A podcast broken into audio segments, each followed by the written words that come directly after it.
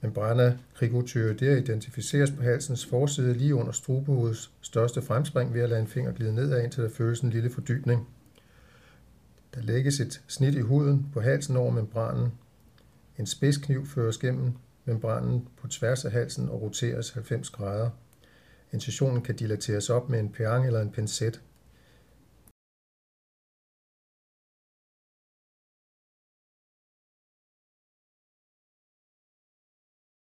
En endotragal tube i størrelsen 5-7 mm i diameter føres ned i trakea, og der koffes op.